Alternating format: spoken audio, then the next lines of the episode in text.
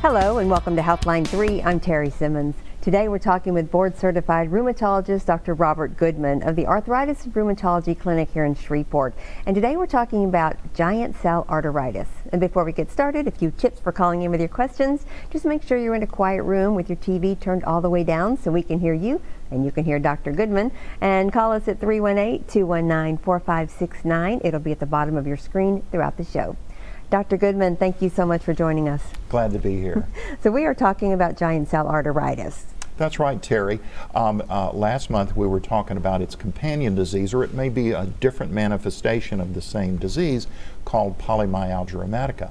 And one of our callers uh, called us and prompted us to expand the discussion a little bit to its companion disease, giant cell arteritis, also uh, previously known as temporal arteritis. Oh, okay. And we, we were talking too that it's about vasculitis is a word that we talk about, and that's a condition too. Can you give us an overall view of really what vasculitis means? Well, vasculitis means inflammation of a vessel, okay. inflammation of a blood vessel. And when that blood vessel is on the arterial side, when it is an artery, it might be called arteritis. Um, um, and there are a family of diseases that cause vasculitis or arteritis. Um, and uh, giant cell arteritis is one of the more common members of that family of diseases. And you've talked about headaches in the past too, and since you just said temporal, is that because it affects a certain part of the brain? Well, it, um, the uh, manifestations of temporal or giant cell arteritis oftentimes it causes inflammation of the arteries to the head and neck.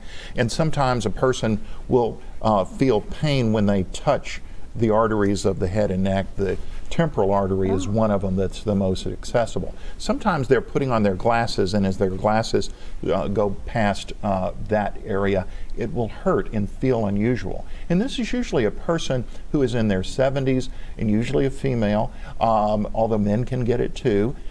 And they've otherwise been very healthy, very active. Uh, they're everyone's favorite grandmother, they're everyone's favorite uh, member of a, a, church or a synagogue that is always active and uh, there to help others.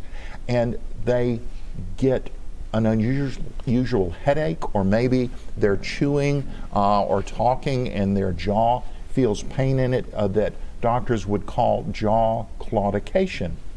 And that the mechanism of action of that is that the arteries to the muscles of the jaw are being constricted by the inflammation that makes the circumference of the artery shrink down as the inflammation squeezes and closes off the artery. So if the downstream from the artery that is closing off, that is being affected by this inflammation, is the muscles of the jaw, and somebody is chewing, they might get pain in the muscles of the jaw that would be called jaw claudication if it is affecting the, um, joint, uh, the uh, arteries that go to the eye, they might get transient blindness or they might get a painless blindness that is obviously very frightening, very devastating, um, and uh, just occurring out of nowhere.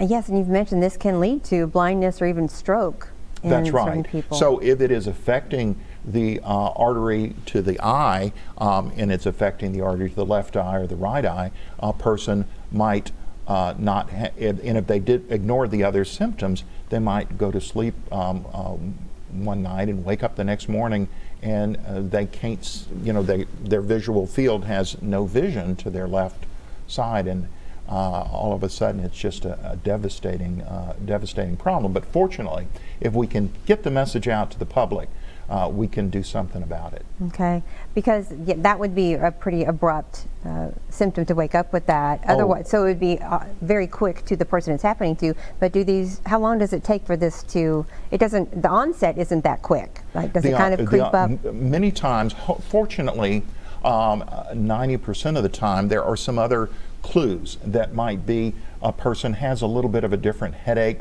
when they're putting on their glasses, or maybe they are uh, combing their hair and they uh, feel like, gee, that hurts. Um, and or they might have like I mentioned, jaw claudication, or if they talk a lot, maybe they're a reporter, they have tongue tongue claudication because the artery to uh, the tongue is uh, being constricted and uh, the person's tongue starts hurting. Sometimes they will have, many times, fortunately, they may have the companion disease we talked about last month. Mm-hmm. And that companion disease is polymyalgia rheumatica, or it right, may really be just two sides, two manifestations of the same condition. And in polymyalgia rheumatica, they might have a lot of pain in the shoulders, they might a lot, have a lot of pain in the hips, they might have, uh, feel like they had a case of the flu that they just never got over with, and they feel very stiff first thing in the morning. So stiffness in the morning. They may have uh, pain in the small joints of the hands, and then these uh, unusual headaches. Um, and uh, being in the right demographic. Uh, usually you're over 50, but um, 73 is a, a middle age. Uh, an, an, average age for uh, this group of diseases to occur. And how common is this? Well, um, I saw some statistics that it is common enough that I see it fairly regularly, and ophthalmologists and rheumatologists will, will see it from time to time. The, um, uh, the thought is that it occurs about one person in 500 over the age of 50. Um, and that's common enough for my patients that suffer from it to say, Dr. Goodman, get the word out mm. so that those cases, when they go into the emergency room doctor, when they go into see their ophthalmologist, when they're seeing their family doctor, that might bring this up, and the family doctor can say, hmm, that might be a possibility. The family doctor, the pro- uh, primary care doctor, the um, internist or ophthalmologist might do certain um, lab tests, and they would find uh, non-specific lab tests that doctors call markers of inflammation will be three, four, five times the upper limits of normal. So it's it's a pretty dramatic change in the lab. And then uh, if they start suspecting temporal or giant cell arteritis, they might uh, have to need to put patients on steroids quickly um, to try to um, block the process and uh, try to get a temporal artery biopsy because that's one of the arteries that you can get access to that a surgeon can get a, a half or a one inch piece of that little artery, uh, send it to the pathologist, already have the patient on the steroid medicines, and the pathologist looks under the microscope and he sees these unusual cells where a lot of cells that we call basophils have come together and um, uh, coalesced and formed a multinucleated giant cell that, it, that gives the name giant cell arteritis. And so the pathologist calls back to the surgeon or whomever is treating the patient and, um, and says, Oh, I am confirming giant cell arteritis, but the ophthalmologist, the rheumatologist, the primary care doctor, the hospitalist has already put them on steroids and said, Glad you called back three days later. We put them on steroids three days ago. They're getting better. And is this is that the only way it's diagnosed? How, are, how is it really it, um, specifically? Um, it, it, can be diagnosed that way. It can also be diagnosed by imaging the arteries um, with uh, uh, ultrasounds. Um, uh, our European colleagues are more advanced than us in using ultrasounds to diagnose uh, giant cell or temporal arteritis. It can also be uh, suspected or diagnosed if you have a high index of suspicion by doing um, uh, MRI scans of the uh, aorta and the um, arteries that go to the head and neck um, by putting dye in the arteries that go to the head and neck, um, and uh, now uh, using PET scans. But traditionally, the most classic way to do it, to diagnose it, is with a giant a, a biopsy of usually the temporal artery because it's an artery that we can get to. And are there any preconceived conditions that a doctor might be alerted to right away when they see hear these symptoms because having the you know they might not be able to describe having that strange headache that's not normal or you know did they let it go too long sometimes you feel like you put your glasses on it's a little tender but you don't think there's anything to worry about yeah and, and that's why we want to have these kinds of conversations yeah. uh, on healthline 3 to get that word out so that that one person in 500 uh, if uh, they uh, recognize that if they call it to the attention of their primary care doctor, it can be life changing. Yeah. Uh, a, a, really a dramatic life changing event. Uh, but uh, but the the companion disease polymyalgia rheumatica might occur in only about 10 or 15 percent of people with PMR will go on and get giant cell arteritis. So a lot of times they're having they're being treated for PMR and the good thing about it is the treatment for polymyalgia rheumatica, the companion disease with shoulder and hip pain, can also help control or lessen the chance of having catastrophic um, complications like strokes or blindness of the giant cell arteritis. Oh wow, that's a another way to head it off. Then that's right. exactly. So you talked about age range, maybe, but is there a, a typical who typically will will fall into this category of giant cell arteritis? Well, um, uh, I was uh, I went virtually to uh, a meeting uh, last month. Um, that is called a, a, clinical conference of rheumatology, uh, and I did it virtually because they were meeting in San Diego, and I needed to stay here and see patients. But um, um, uh, some new details on who tends to get it, mm-hmm. and it tends to get be um, female, white, um, mid 70s, um, and they have a normal body weight. They are not heavy. So they have been a healthy uh, lady that has kept their weight in control and they have a normal BMI. Um, they've never had diabetes, they've never had hypertension. Um, again, uh, that favorite grandmother that's energetic and for some reason good health and having a normal BMI uh, tends to play a role. It also tends to play a role uh, to uh, be of a Northern European background um, uh, from uh, Scandinavian countries. Uh, Scotland and Ireland tend to um, have that genetic background more.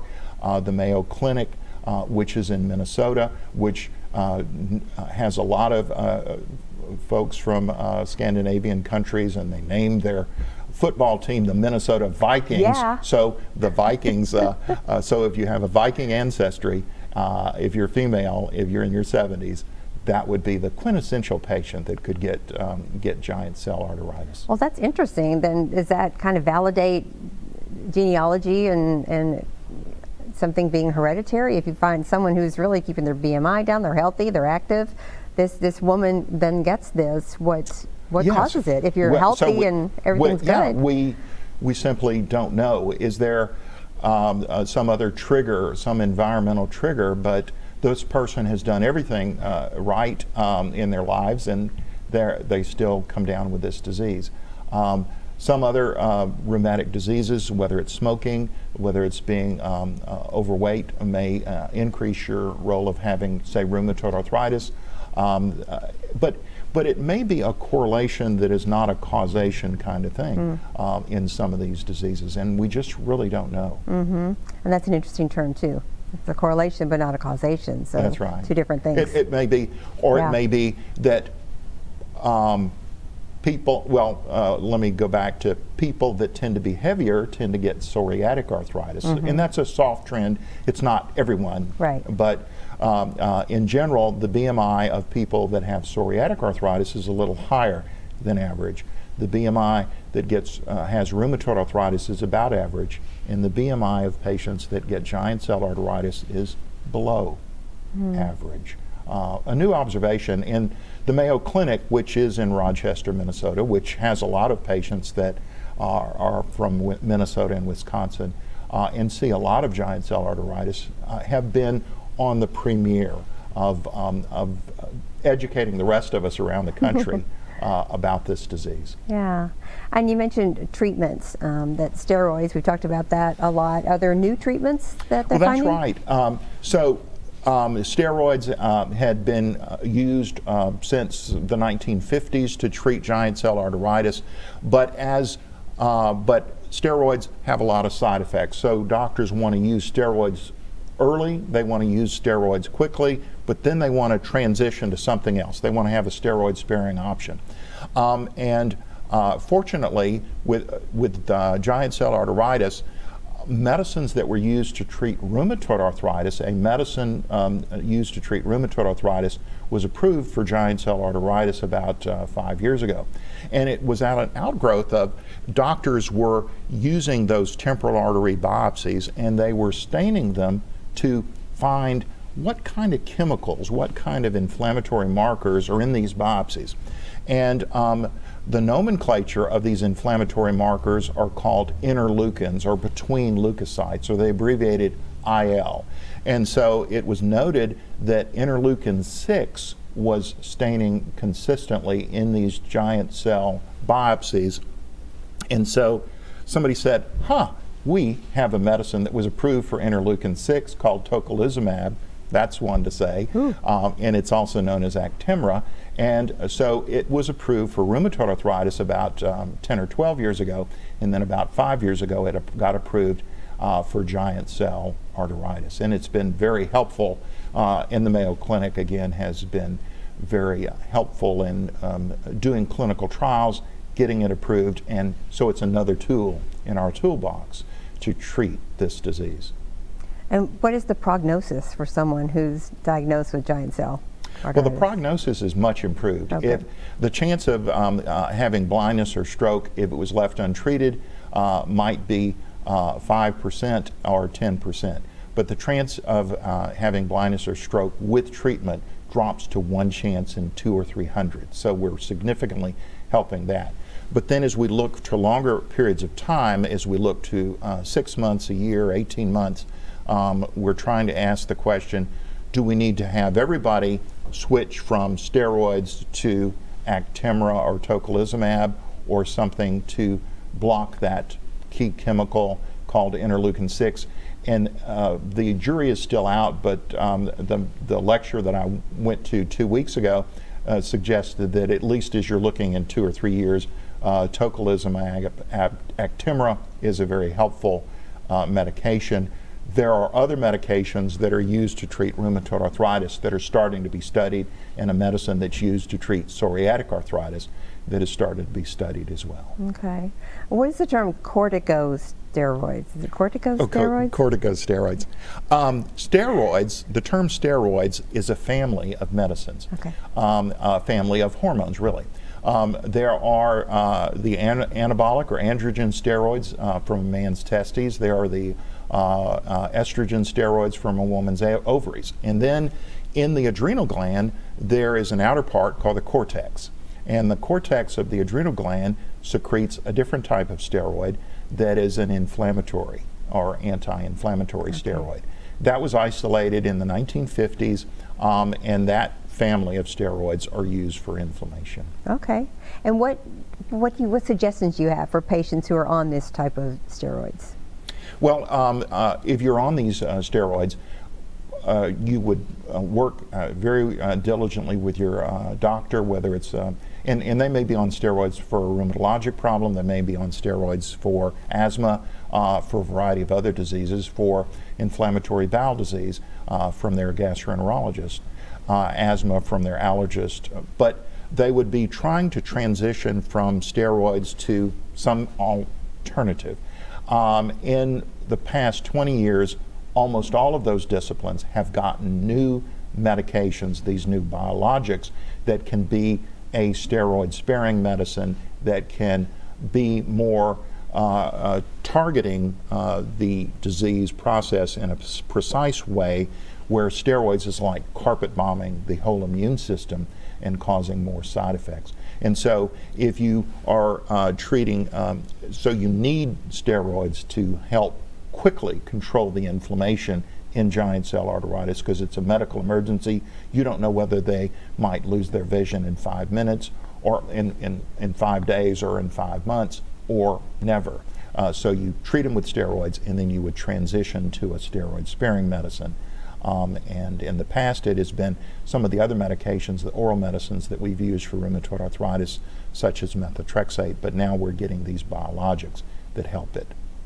You know, you hear a lot of people too, they get to a certain age or arthritis sets in, or they may even joke and say, oh, it's my arthritis when they're stiff. And yeah. it just seems to kind of like a lot, of, some people may have that just frame of mind. The older I get, I'm probably going to get arthritis. But when you're diagnosed with some type of arthritis or some type of condition like we're talking about, can you, is there things you can, are there things you can do in your life to better your quality of life that will help with these conditions? Um, yes, there are. Usually, if you, for most people, if they have a normal uh, ideal body weight, that's yeah. uh, that's a first step. Um, and um, in all of these disciplines, whether it's and not so much in giant cell arteritis because it's a less common disease, but when we're talking about more common autoimmune diseases like rheumatoid arthritis, like psoriatic arthritis, like Crohn's disease, and ulcerative colitis, um, we talk about the uh, microbiome in our body, the community of bacteria in our body that, that's in our mouth, that is in our nose, nasal passageways, and in our intestinal tract. And so, if we uh, eat a low inflammatory diet um, uh, and uh, sometimes a Mediterranean diet, that can make our gut bacteria that doctors call our gut flora look less inflammatory. And that can be a add-on therapy that can help treat rheumatoid arthritis, psoriatic arthritis, Crohn's disease, ulcerative colitis, and on uh, our uh, uh, the most common, the most prestigious journal in rheumatology is called the Arthritis and Rheumatism, or A&R, and on the on the cover of Arthritis and Rheumatism uh, about two years ago, they showed the microbiome of a person with lupus that was active and the microbiome of a person with lupus that was less active, and the community of bacteria, the microbiome, was less by adjusting it in a variety of ways. Uh, uh, cleaner eating, uh, a Mediterranean diet. Some people, it's a gluten free diet, uh, can make the community of bacteria in your gut look better. And it can, it doesn't replace medicines, but it can be added to the medications to really help uh, make some of these diseases, many of these diseases, better. And it's interesting you bring up the Mediterranean diet because we talk about all kinds of diets. We're never here to like promote one diet or another. It's just a way of eating. But Mediterranean way of eating comes up a lot when you talk about being healthy and active. What is it about the Mediterranean diet that? And it comes from that part of the world. They eat this way and, and they're and all it, healthy. Is it uh, oils that are from vegetables? Uh, you know, from olive oil, Olives, as opposed yeah. to uh, oils and fats that are uh, from uh, animals. Uh, that can play a role, but it's it the answer is we don't know because yeah. when we're on a diet, you know, when when doctors, when um, uh, researchers present research uh, to the National Institutes of Health or uh, to the Food and Drug Administration, they will be studying a single molecule. They'll try to say, let's put you on tocilizumab um, and see if that helps control giant cell arteritis. So they'll put half of the people on tocilizumab, half the people on a, um, um, um, a placebo, and watch them for a period of time. But when you're, um, when you're putting somebody on a diet, there is a multitude of uh, chemical factors that will, um, hundreds or thousands of chemical factors that we, some of which we can measure and we know about in 2022, and some of which we'll learn about in 2026 or 2035 that are important that we didn't know today. And and so it's it's really harder to to really pin it down or get as um, as uh, doctors would say that granularity to know to know to answer your question. Yeah, and, and that's exactly you know what you and I've talked about too. It is a general question, um, but it's really interesting. I think that we've learned the difference in fats and healthy fats, and it really does seem like oils and healthy fats and avocados really do come up consistently, no matter what field of medicine we're talking about. Of and course, no smoking, drink a lot of water, be active, but there's something about those olive oils, those general oils, and good fats that our body really needs. That, that's right, and and I'm not saying that we you know know if um, uh, if uh, you know chicken and pork uh, sure. and beef have, um, have um, gotten um, uh, additives um, as the uh, as the cattle and the beef and the pork and chickens are, are growing. Uh, we just don't know, don't know, the answers because because that's like uh, trying to measure lots of needles in a big haystack. Mm-hmm. So do you think it's really just a good general frame of mind as you and I talk more about this too, and as it grows, and no matter what condition we're talking about, yeah. what things are changing, we, ha- we have no idea, but just be mindful and follow you know, what research you can, keep it simple, know your own body, how you feel when you're eating and moving around, and, and, and that's right. And um, and, and, smoking, we keep coming back to that, mm-hmm. um, and uh, that's uh, one of those other uh, factors that we can identify. Whether it's um, other factors like household cleaners and things like that is really much harder to to measure. Yeah, and how do you find that the environment really does affect things like arthritis and and these different conditions? Do you find that the environment does, or do we still really not even know exactly? We, we, we don't know uh, exactly uh, why that happens. Yeah. Um, and uh, we're starting to get glimpses. Um, uh, there was, uh, and uh, you and I have talked about on previous discussions, we've talked about that smoking doesn't directly make everybody have rheumatoid arthritis, but we think, doctors think, that we've talked about the microbiome in the intestinal tract, we've talked about the microbiome in the nasal passageways and sinuses, and the microbiome in our mouth. And the thinking is that smoking may make the microbiome, the community of bacteria uh, in our gums, in our mouth, in our gingival areas, um, look more threatening and make your rheumatoid arthritis more uh, active. Um, because giant cell arteritis, because polymyalgia rheumatica are far less common diseases, we don't have that kind of uh, trial because it's not stu- giant cell arteritis, PMR are not studied as much as the more common diseases, rheumatoid arthritis, psoriatic arthritis, Crohn's disease, ulcerative colitis, and, and psoriasis itself. Uh, so those diseases tend to get the most ink, they tend to get the most attention, and of course, to big pharma, they are going to be the biggest market. So, so it makes sense for a pharmaceutical company to come out with an interleukin 6 blocker, Actemra, tocilizumab, uh, for rheumatoid arthritis, a big market, and then um, as they uh, get that approval, then study it for uh, this less common disease, giant cell arteritis.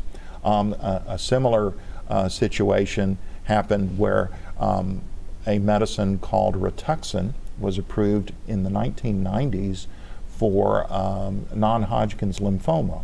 And then Rituxan was approved in about 2009 for rheumatoid arthritis, and then it was approved for another form of arteritis, another form of vasculitis that used to be named after a German doctor called Dr. Wegener, and it was called Wegener's granulomatosis, but it, uh, its name changed to ANCA associated vasculitis, and so Rituxan, that had been approved for some more common diseases like rheumatoid arthritis, got used for this less common disease, ANCA vasculitis.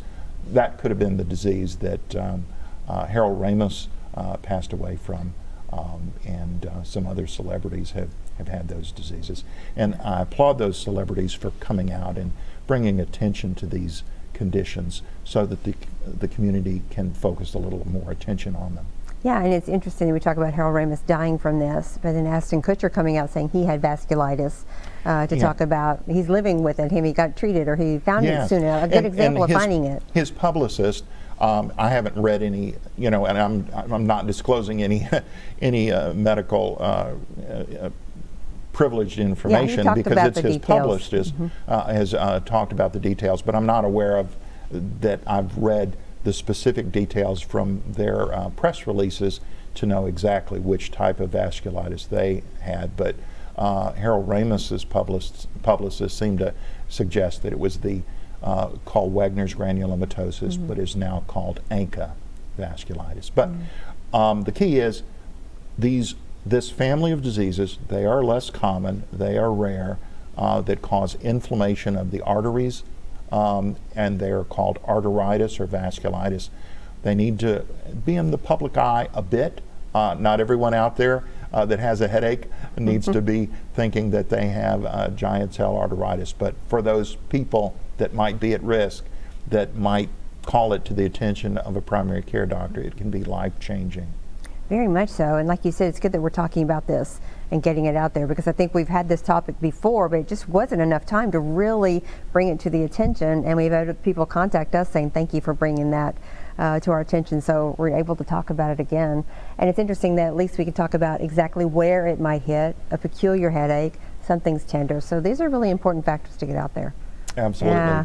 Thank you so much. Any one last thing? Well, just oh, you want to give your phone number out really quick before and, we go? Uh, my phone number in Shreveport is 318 424 9240. And I deal with these types of diseases all the time. All right. Thank you so much. Always a pleasure, Dr. Goodman. We really appreciate this. And um, we'll see you before the holidays are over. Okay. Right, Glad to be here. Thank you, everyone, for joining us for Healthline 3 today. Have a good afternoon, and we'll see you next time.